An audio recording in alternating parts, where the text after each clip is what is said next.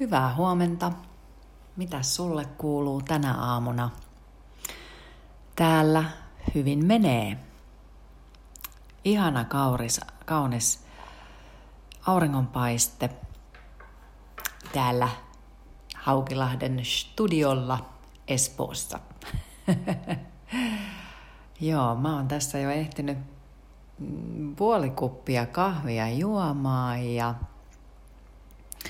yleensä vielä tälle aamuisin, niin mä katon uutiset nopsaan tuosta kännykästä ja eilen taisin muuten tehdä sillä tavalla, että että mä en juurikaan tässä niin kuin tehnyt mitään muuta kuin avasin tämän nauhurin päälle ja aloin, aloin tota, sulle höpöttämään. Taisin vetää sen verran raakana tämän koko, koko homman. Joo. Mutta tänään tosiaan niin, joo, ihana tommonen, ehkä vähän puolipilvinen tosiaan, niin auringonpaiste. Eilenhän oli tosi pilvinen päivä. Kyllä se joten, jotenkin toi aurinko vaan saa. Mulla on siis saman tien hymy. Mulla on aina, kun aurinko paistaa, niin hymy nousee kyllä huulille. Tuon siitä hyvälle tuulelle ja mä saan siitä energiaa ja mulla niin kuin jotenkin tuolla sisällä on sellainen iloinen, pulppuileva, hersyvä, ihana pulputus ja semmoinen kiherrys. Se on jännä. Jännä juttu.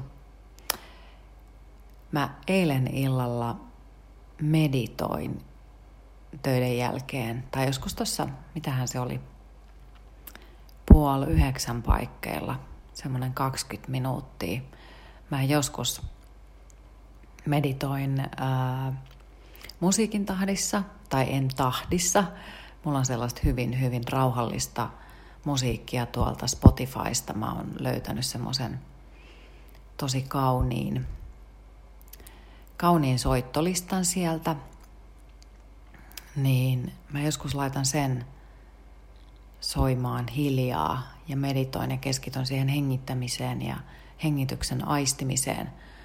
Eilen mä tein sitten ihan hiljaisuudessa parikymmentä minsaa. Ne on mun mielestä niin kuin ihania tapoja. Tapoja päästään myös irti. Irti päivästä. Toiset meditoi aamulla. Mä poreilen aamulla. Mulla on aamu tämmönen Mulla riittää aamuisin, että kun mä istun sen hetken aikaa kahvini ääressä, kerään ajatukset. Ja sitten illalla mulla on niinku tarve saada, saada meditoida, että mä oon löytänyt itsestäni tämmöisen henkilön, joka meditoi iltasin. Hmm. Joo. Se on kyllä hyvä se meditaatio. Että kyllä mä sitä suosittelen, että jos et vielä ole ottanut itsellesi, niin kyllä mä suosittelen. Suosittelen kyllä tosi mielellään. Joo, tällä viikolla mä kaappasin ähm, tämän elämäntaito-oppaan. Muuten sitten ihan tällä by the way mä sanon, että kun mä kaivelen näitä elämäntaito-oppaita tai mitä tahansa kirjoja, mikä mulla sattuu käteen. Mulla voi tulla vaikka kokkailukirja käteen jonain viikkona. Niin, tota, niin mä en ole aina samaa mieltä näistä asioista, mutta nyt esimerkiksi nämä, nyt nämä kirjat, mitä mulla on tässä, niin nämä on tällaisia kirjoja, mitä mä oon itse tykännyt, tykännyt kyllä lukea. Ja nyt tällä viikolla mulla on tässä tämmöinen kahleeton sielu – kirja, joka on siis tämä Michael A. Singerin kirja, jota Deepak Chopra on suositellut. Ja tota, mä eilen sanoin, että mä olin niin urpo, että mä en niinku tajunnut katsoa, että kuka tämä Michael A. Singer ylipäätään on. Kyllähän hän siis meditaatio-ohjaaja on, mutta mä ajattelin, että mä tarkastan nyt joka tapauksessa, että mitä hän on tehnyt aikaisemmin. Hän on siis ää, kirjailija, menestynyt kirjailija Wikipedian mukaan, mutta hän on myös meditaatiokeskuksen pitäjä ja hän on entinen ohjelmistosuunnittelija. Että tuolla koodauspuolella, koodauspuolella ollut aikaisemmin. Niin hänen kirjansa on käsitellyt tänään ja musta on jotenkin jännä sillä tavalla, että mm, miettii, että minkälaisia näitä kirjoja mä oon nyt tässä ottanut esille, niin, niin viime viikolla, edellisellä viikolla puhuttiin enemmän siitä myötätunnosta ja mm, vuorovaikutuksesta toisten kanssa. Ja sitten ihan ensimmäisellä viikolla mulla oli käsittelyssä Emma Seppälän onnellisuus ja tyytyväisyys elämään. Niin jännä, että nyt mä jotenkin on kaivannut tämmöisen kirjan esille, joka puhuu tämmöisestä vapaudesta ja sisäisestä vapaudesta, että mm, jotenkin se oma mieli myös tässä korona-aikaan on ihan selkeästi mennyt tämmöisten tiettyjen ajatusten kautta. Että nyt tämmöinen vapaus ja haluaisi päästä myös vapaaksi, niin selkeästi mullakin alkaa täältä pulppuamaan sekä sisäisesti että ulkoisesti, että, että pitäisi jo jotenkin niin kuin päästä eteenpäin. Ja vähän saada niin kuin vapautta, että alkaa niin kuin nämä rajoitukset tuntuu jo varmasti aika monella, vaikka saattaa olla, että monet ei, ei ole niitä sillä tavalla kokenutkaan kauhean raskaiksi, mutta joillekin ihmisille varmasti on ollut aika raskasta. Ja nythän sitten ää, eilen tosiaankin niin hallitus päätti sen, että noita ruvetaan noita rajoituksia nyt vähän höllentämään sitten tuossa kesäkuussa, että kohti kesää kun mennään, niin ehkä siellä jo sitten olisi sitä vaaleanvihreätä valoa, että voisi jopa mökkireissulle päästä käymään tai ylipäätään pystyisi kokoontumaan vähän pienemmillä porukoilla. Niin kyllähän tämä on niinku semmoinen vapauden juhlapäivä. Vapaus, se on hirveän tärkeää, kyllä se on semmoinen niin kuin, tuo semmoista rauhallisuutta ja iloa ja eloa meidän elämään. Vaikka kyllähän me nyt niin kuin hyvin vapaita saada ollakin, mutta meillä on ollut, meillä on ollut sitten rajoituksia kuitenkin tähän liikkumiseen, niin kyllä se niin kuin tuottaa tuottaa vähän sellaista kipua jonkinmoista ja lasten kanssakaan ei ole varmastikaan ollut hirveän helppo olla, että ei pysty tapaamaan ystäviä tarpeeksi ja ei ole ollut lastenkutsuja ja niin edelleen, niin se on vähän hankalaa, hankalaa tietysti. Mutta sitten on myös se, niin kuin, se sisäinen vapaus, mistä tämä Michael A. Singer tässä kirjassansa puhuu. Hänen toinen luku kertoo tämmöisestä sisäisestä huonetoverista.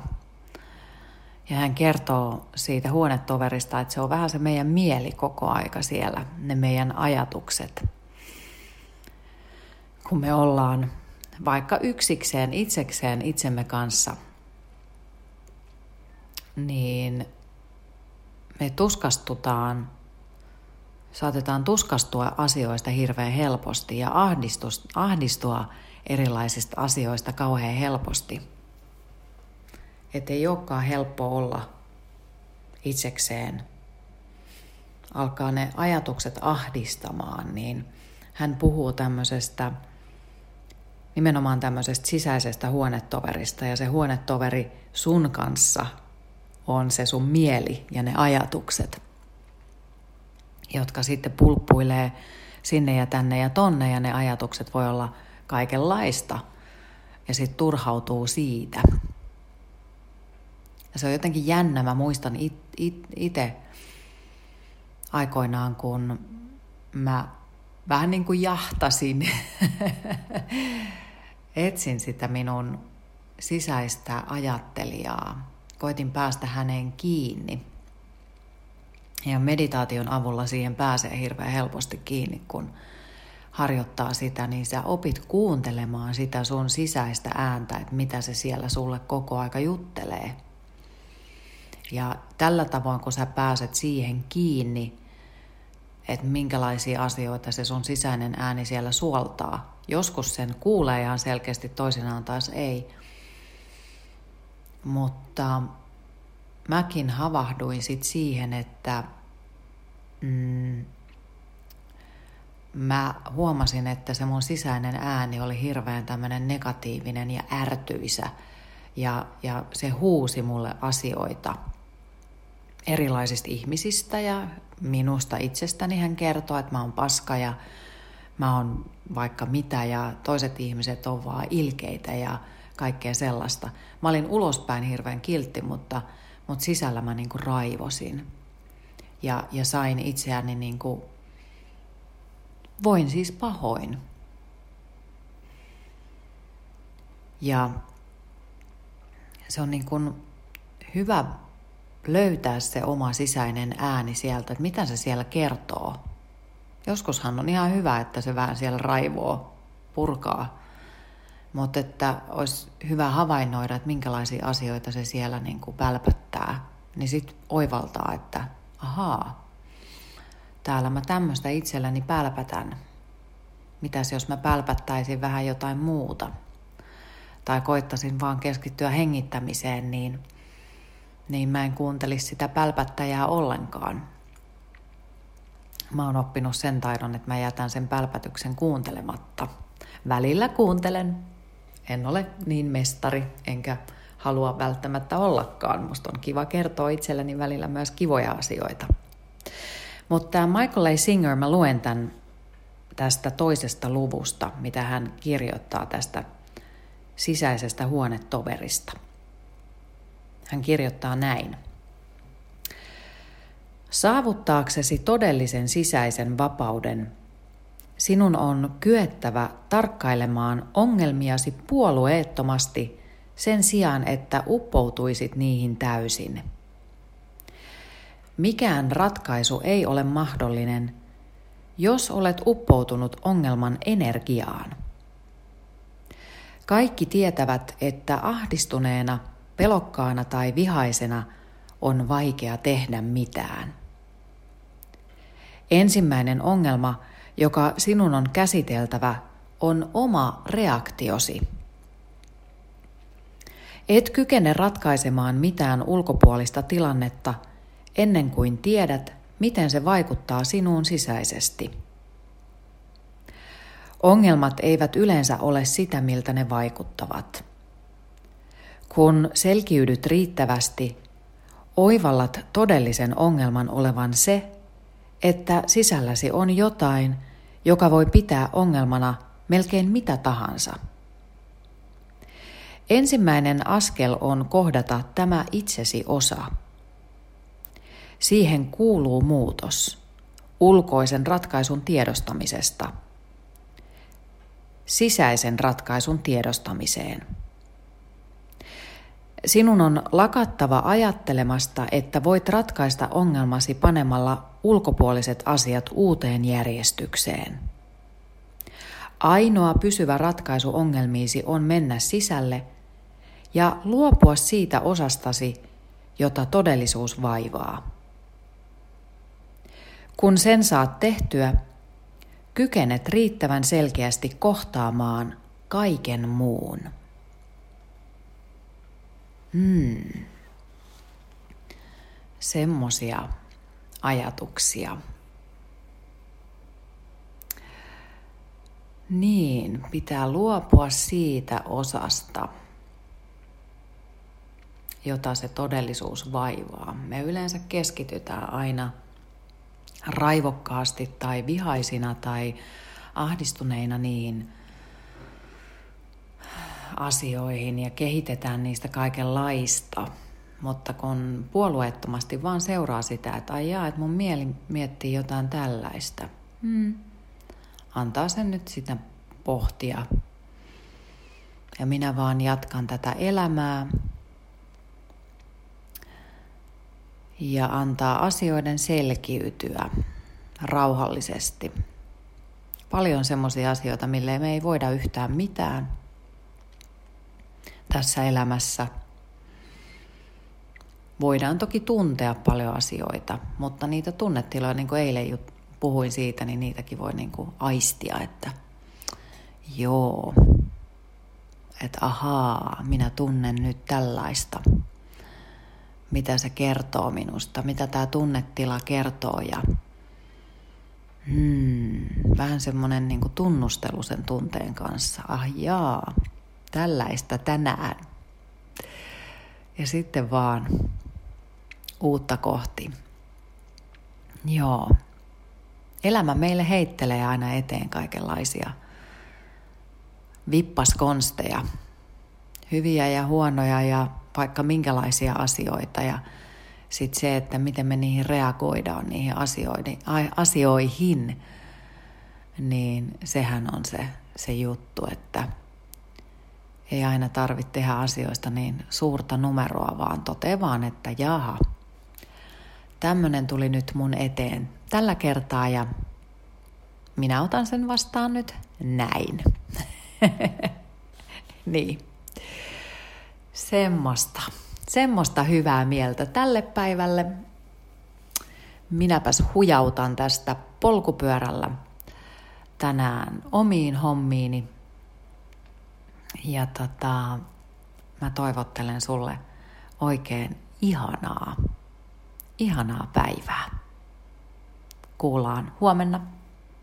Heippa!